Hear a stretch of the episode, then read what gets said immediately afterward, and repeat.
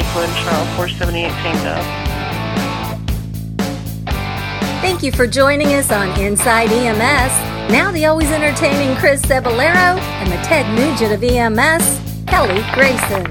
Well, by the old clock on the wall, it tells us that it's time to go inside EMS. I'm your host, Chris Cebollero, and with me always is my good friend and buddy, Kelly Grayson. Kelly, how are you? Buddy, I'm, I'm getting choked up here, man. I'm good. Uh, I'm good. Uh, it's nice to hear you refer to me as buddy uh, instead of the other pejoratives that you use when we're not recording. Well, this is a family show, so I do try to keep things a little bit on the uh, professional side. But how's your week? How things going down there in uh, Pitkin, Louisiana? It's good. Apparently, our, our winter was is over. I think it was scheduled for January the fourth this year, and and uh, now we're done with it, and we're well into spring.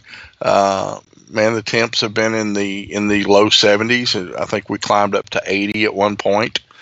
Uh, it's just uh, I've got so many leaves to rake and and yard work to do. I, I'm I'm dreading doing it, but before I do that, I'm gonna go shoot a deer this weekend. Is it still deer season down there?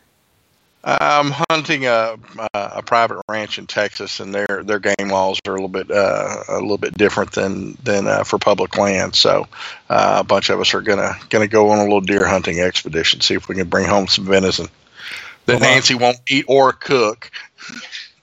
Yeah, I, I, wouldn't do that either. Yeah, so you got spring, and we just had an ice storm up here in Missouri. Uh, so that was really kind of interesting. So our our winter is still in bloom. So congratulations to us. But so Kelly, I think you know one of the things that we haven't done in a while is we haven't really talked about what's going on inside EMS, and we figured it'd be a good time to uh, bring some news to the folks. So uh, go ahead and give us our first story.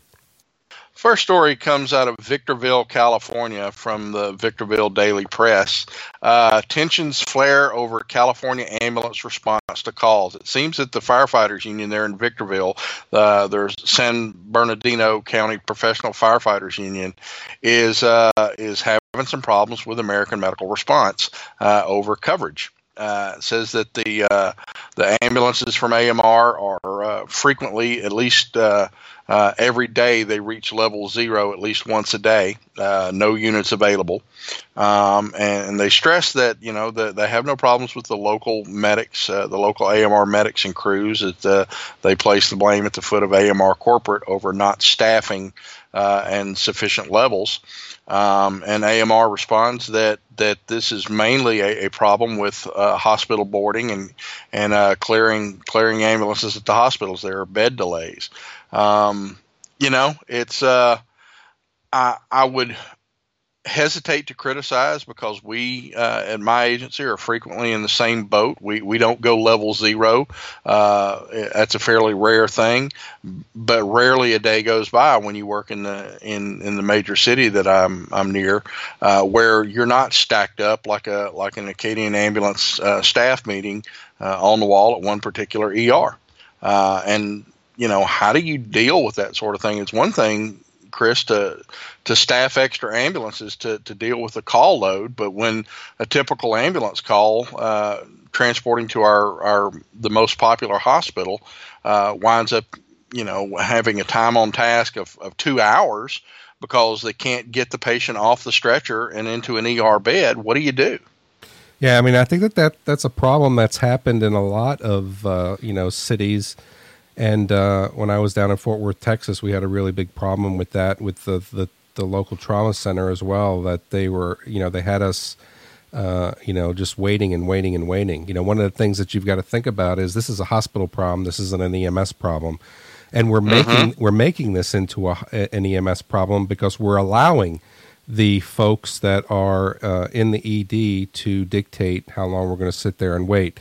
If they are taking our patient reports, they should be accepting our patients. By the time we get there, there should be the opportunity for us to be able to move these patients off the stretcher and into a place where they can be taken care of. Now, I have a couple of suggestions. One of the things we did down at MedStar when this happened was is we had a paramedic who would um, who was maybe didn't have a partner. Um, or who was on light duty, and we'd send them over there, and they would manage three or four stretchers and they would give report for the patients when that you know when that those beds came open. But secondarily, you've got to get in with the administration of that hospital to say, what are you going to do to fix this problem? Because if we can't bring patients to your hospital, we're going to bring them someplace else. And just because they want to go there, as the patient advocate, we've got to say that uh, we're not going to bring the patients to you anymore. And when we start, we stop ambulance traffic to that hospital, they're going to fix the problem as quick as they can. But this isn't an EMS problem. We're turning it into an EMS problem. And then the challenges are going to come up that uh, we have to go level zero or status zero because we don't have uh, the resources available to meet the demand.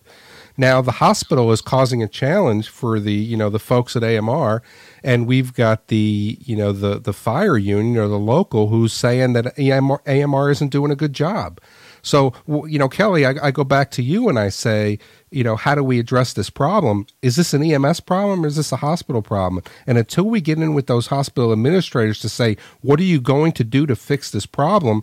We might have to stop sending ambulance traffic to that hospital. Yeah, you know, Acadian came up with a with a, a semi-workable solution to this problem some years back. As, as long as I've worked there, we have stratified uh, our patients uh, by acuity level, uh, and we have certain objective criteria that they have to meet to be a status one, a status two, a status three, or a status four patient.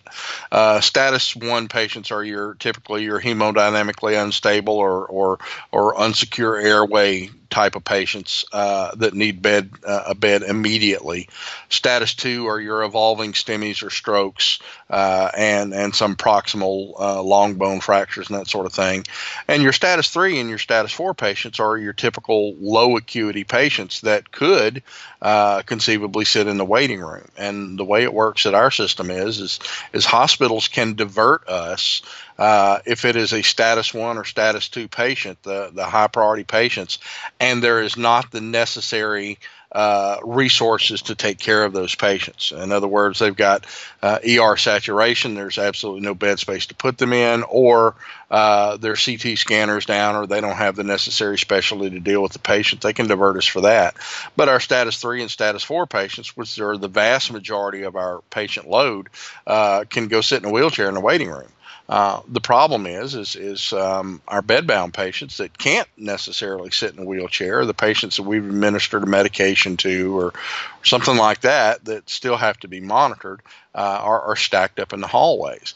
And this particular emergency department has been working on a an ER expansion that would would almost triple the size of the emergency department. They've been working on it for five years. I mean, they built the Pentagon in less time than it took to add 40 beds to this ER. Um, and, and in talking with the ER staff, uh, you know, um, uh, the problem seems to be uh, with the with the uh, the inpatient floors. Um, they've got patients stacked up in the in the ER that are waiting to be admitted, um, and there's at least four hours out of every day where the floor won't take a patient. They're not going to take the patient two hours before shift change and two hours after shift change. They just flat refuse to take report. Uh, when you consider two 12 hour shifts a day, that's eight hours a day that you can't move a patient upstairs. Um, because it's uh, apparently stresses out the nurses too much on the med surg floor to take a new patient.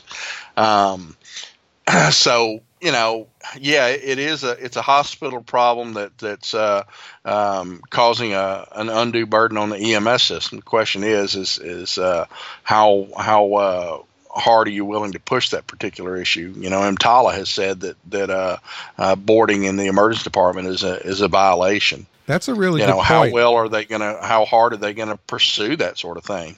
But I think that until until you raise your hands and you say there's a problem, you know, one mm-hmm. of the mm-hmm. other things I'm sure the news would love to hear that the local hospital is not able to take care of their patient load.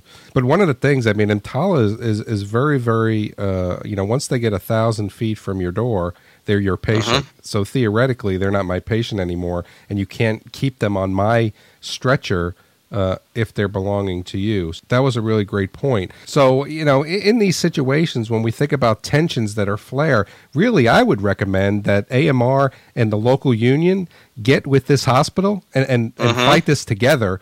And you know, try to come up with that solution. Yeah. Stop, stop join, pointing, join stop forces. pointing fingers. Yeah, stop pointing fingers, and let's fix the problem. So, what have you got for us, Chris?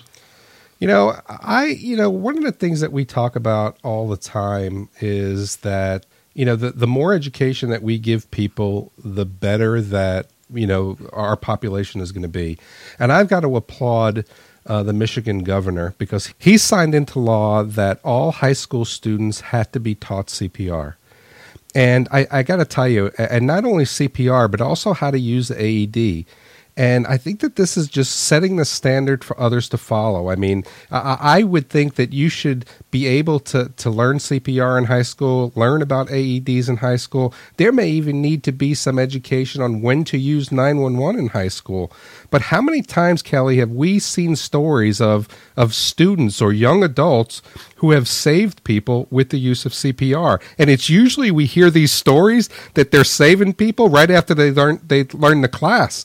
So this comes out of Holland, Michigan, and I got to say that I think that this is a best practice. You know, one of the things that I think should happen is if you're not learning it in school, you should prove that you are CPR certified before you get a driver's license. But you I beat think, me to it. Yeah. You know, but I think the people in Michigan are setting the standards for other to, others to follow. And I got to tell you, I mean, there's only good that comes out of this, and I don't know why more states aren't following suit. Well, you know, there there's been such a law on the books in Louisiana for for years. Uh, the question, the problem is, is no one no one uh, enforces it.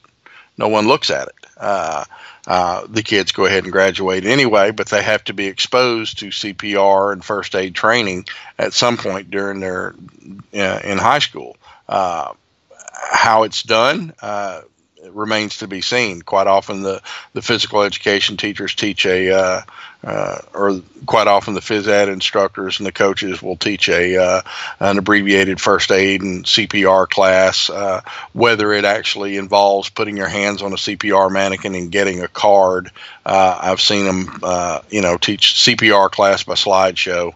and and it's not really sufficient, but I, I do like your idea about um, having a, a CPR card as a prerequisite to a driver's license. I think that should be a, a right of citizenship.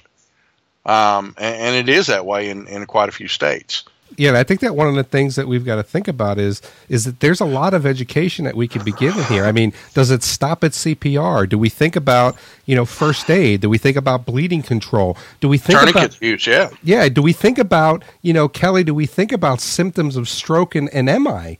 Because you know as we now start to think about you know time is muscle, time is brain, whatever whatever those things that we come up mm-hmm. with that we say the more people that we have on our side to save folks, you know, the more that we're going to see the reduction in, in these types of, of injuries. Now, you look at just recently, Carrie Fisher was on the was on the plane uh, coming back from Europe, and she suffered cardiac arrest, and there happened to be a paramedic that was on that flight that was able to deliver some care. Um, but I'm sure that there was been someone on that plane that would have been able to do CPR. I'm sure that someone would have been on that plane that would have been able to give some type of first aid, whatever that would have been. But we've got to now start to think about is everybody who's out there. If we're thinking about this whole population health thing now, mm-hmm. and, and, this is where the the mobile integrated healthcare community paramedicine you know world is coming from, is we need to make the population more healthy uh, or healthier I think that the more people that know the recognition of uh, the signs and symptoms of stroke, the signs and symptoms of MI, who can do CPR, who could do some bleeding control, uh-huh. you don't uh-huh. need to have you don't need to have a uh, uh, you know a high tech tourniquet to stop bleeding. You know you can go ahead and use your shoelace. But uh, if you were if you were taught something, I think what it does in the end is it creates a more uh, a population that uh, maybe gets to survive a little bit more to the next holiday.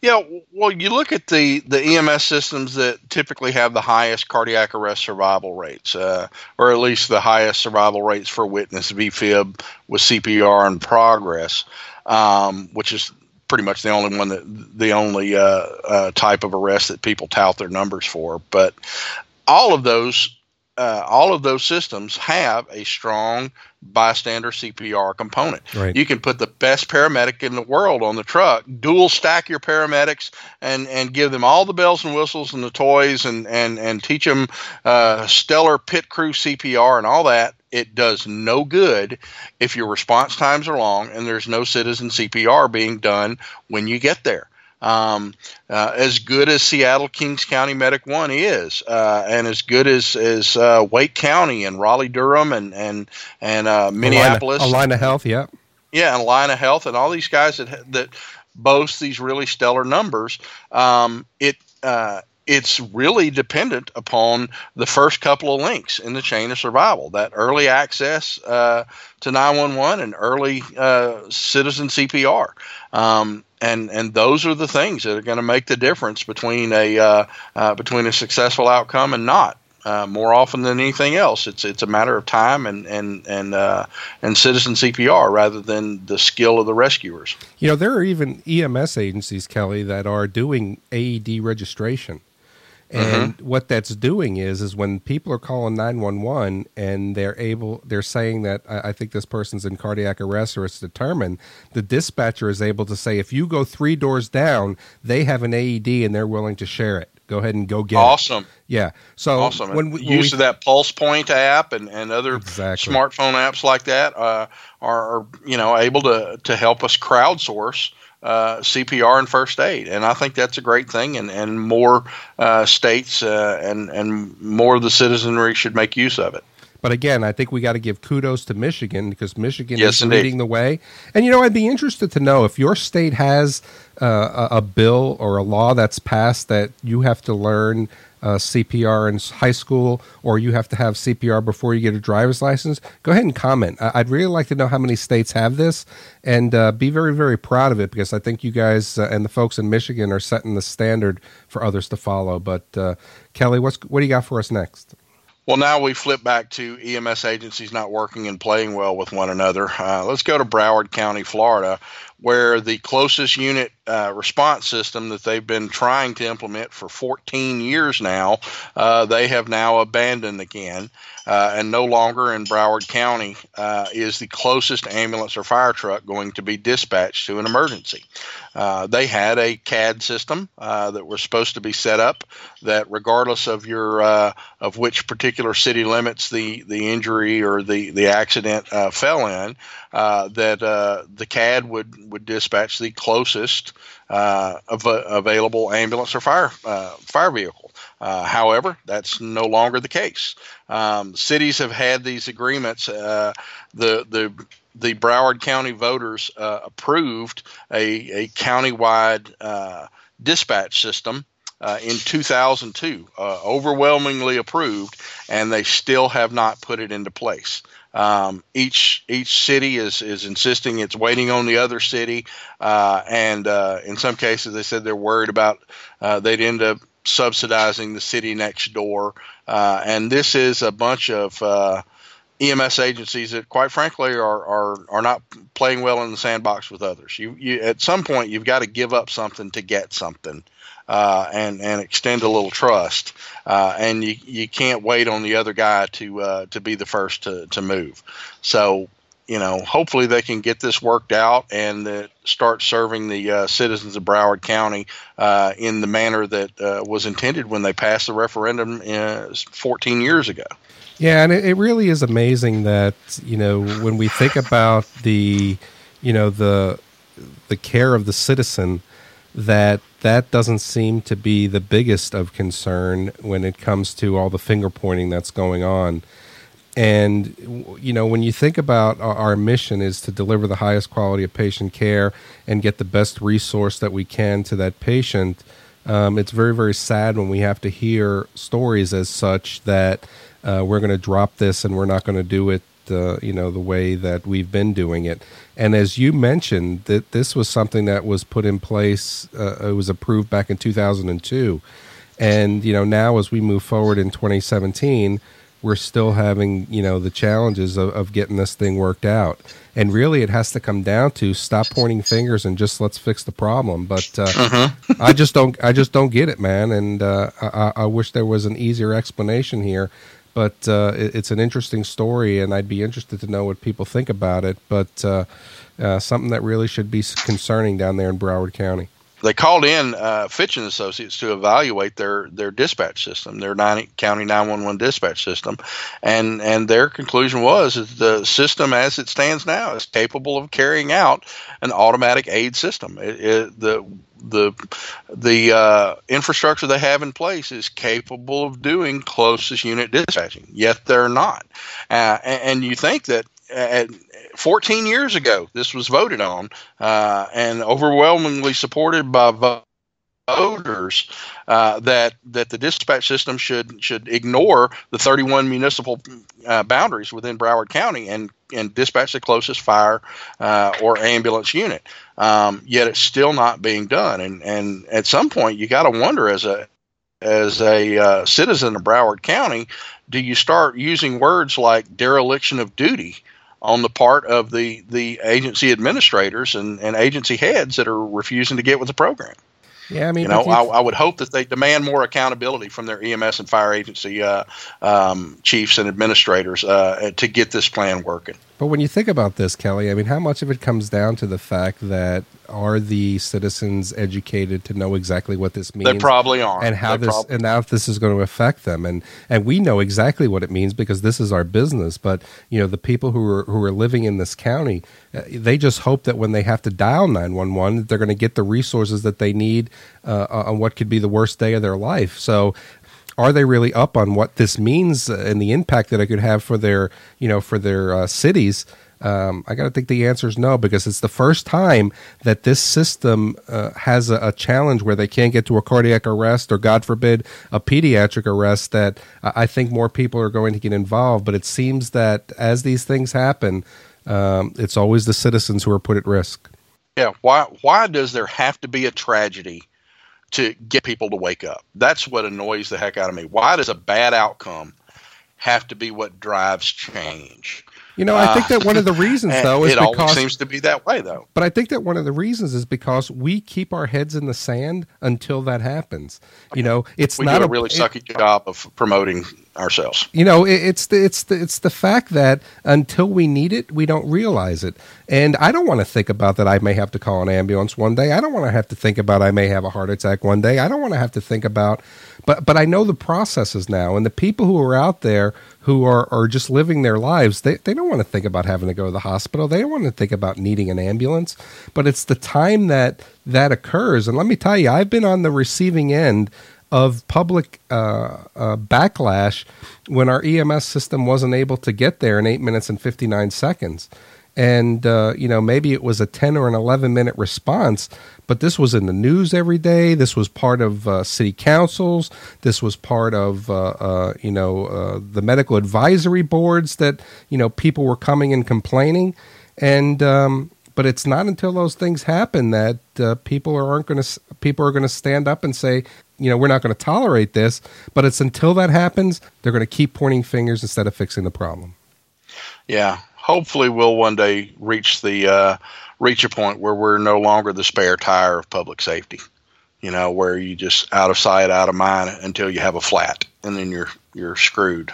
Well, Chris, uh, I hate to end out the show on a somber note, but uh, we always try to highlight the sacrifices made by our our, uh, our brethren in EMS, fire, and, and uh, law enforcement. And uh, just recently, on January the 10th, um, uh, an Acadian uh, EMT, part-time EMT for Acadian Ambulance, uh, uh Josh Wheeler, was uh, struck by a vehicle off duty while he was helping crash uh, crash victims in Baton Rouge, and when he was killed, um, Josh was was struck by a vehicle that was driving the wrong way. Uh, he was returning from work when the crash happened in front of him. He stopped to render aid uh, and uh, ultimately died of his injuries. Um, this kid was was a uh, was well liked by everyone that worked with him and, and uh, knew him. Uh, you know, everyone has glowing things to say about what a what a person he was. Um, and you know, we've lost him. Hopefully, his his uh, his family and his friends and coworkers uh, will won't be grieving too long, and they'll they'll be left with uh, the good memories of Josh, and um, uh, we're going to miss him. Yeah, I mean, I got to say that anytime that uh, we hear about you know the professionals in our career field who you know die in the uh, whether it's on duty, whether it's off duty. Um, it really becomes a challenge for us to, you know, accept that you know, we, we like to think that we're supermen and women and that we're going to live forever. And when we hear that uh, folks who are, um, you know, kind of the shining lights of our career field are dying, you know, it always has to bring your own mortality into question. And mm-hmm. one of the things, you know, we certainly send our respects out to the family. And uh, I'm sure that the, the time that they're having now isn't the best of times, but, you know, prayers and strength go out to those, you know, to that family. But I think one of the things that we can take from this is we really have to start thinking about our own safety when we're on scene. Uh-huh. And when it comes to, you know, uh, these types of situations, very easily you could be talking about my name, Kelly. Very easily I could yeah. be talking about your name. And we have to be able to watch out for one another, and we've got to be able to make certain that we get home at the end of our shifts. Yeah, and you know there was Josh wasn't the only Good Samaritan killed in that in that accident. Uh, another uh, uh, motorist, uh, Joseph Burnett, uh, was killed and and a, a, third good samaritan was injured and is in critical condition and and we send our hopes and prayers to uh, uh, to his their families as well um, you know that's the best we can say of it you know is is uh, remember what they uh, uh, the kind of people they were and and and the sacrifice they paid and and try to honor it with our care that we provide every day but hey, that's what we think. We'd like to hear what you think about uh, the EMS news and events we've just discussed this week. So drop us a line at the show at ems1.com with your concerns, comments, questions, and suggestions. Don't forget to rate us on iTunes. And for myself and co host Chris Cebollero, the sweetest smelling man in EMS, thanks for tuning in to Inside EMS. We'll catch you guys next week.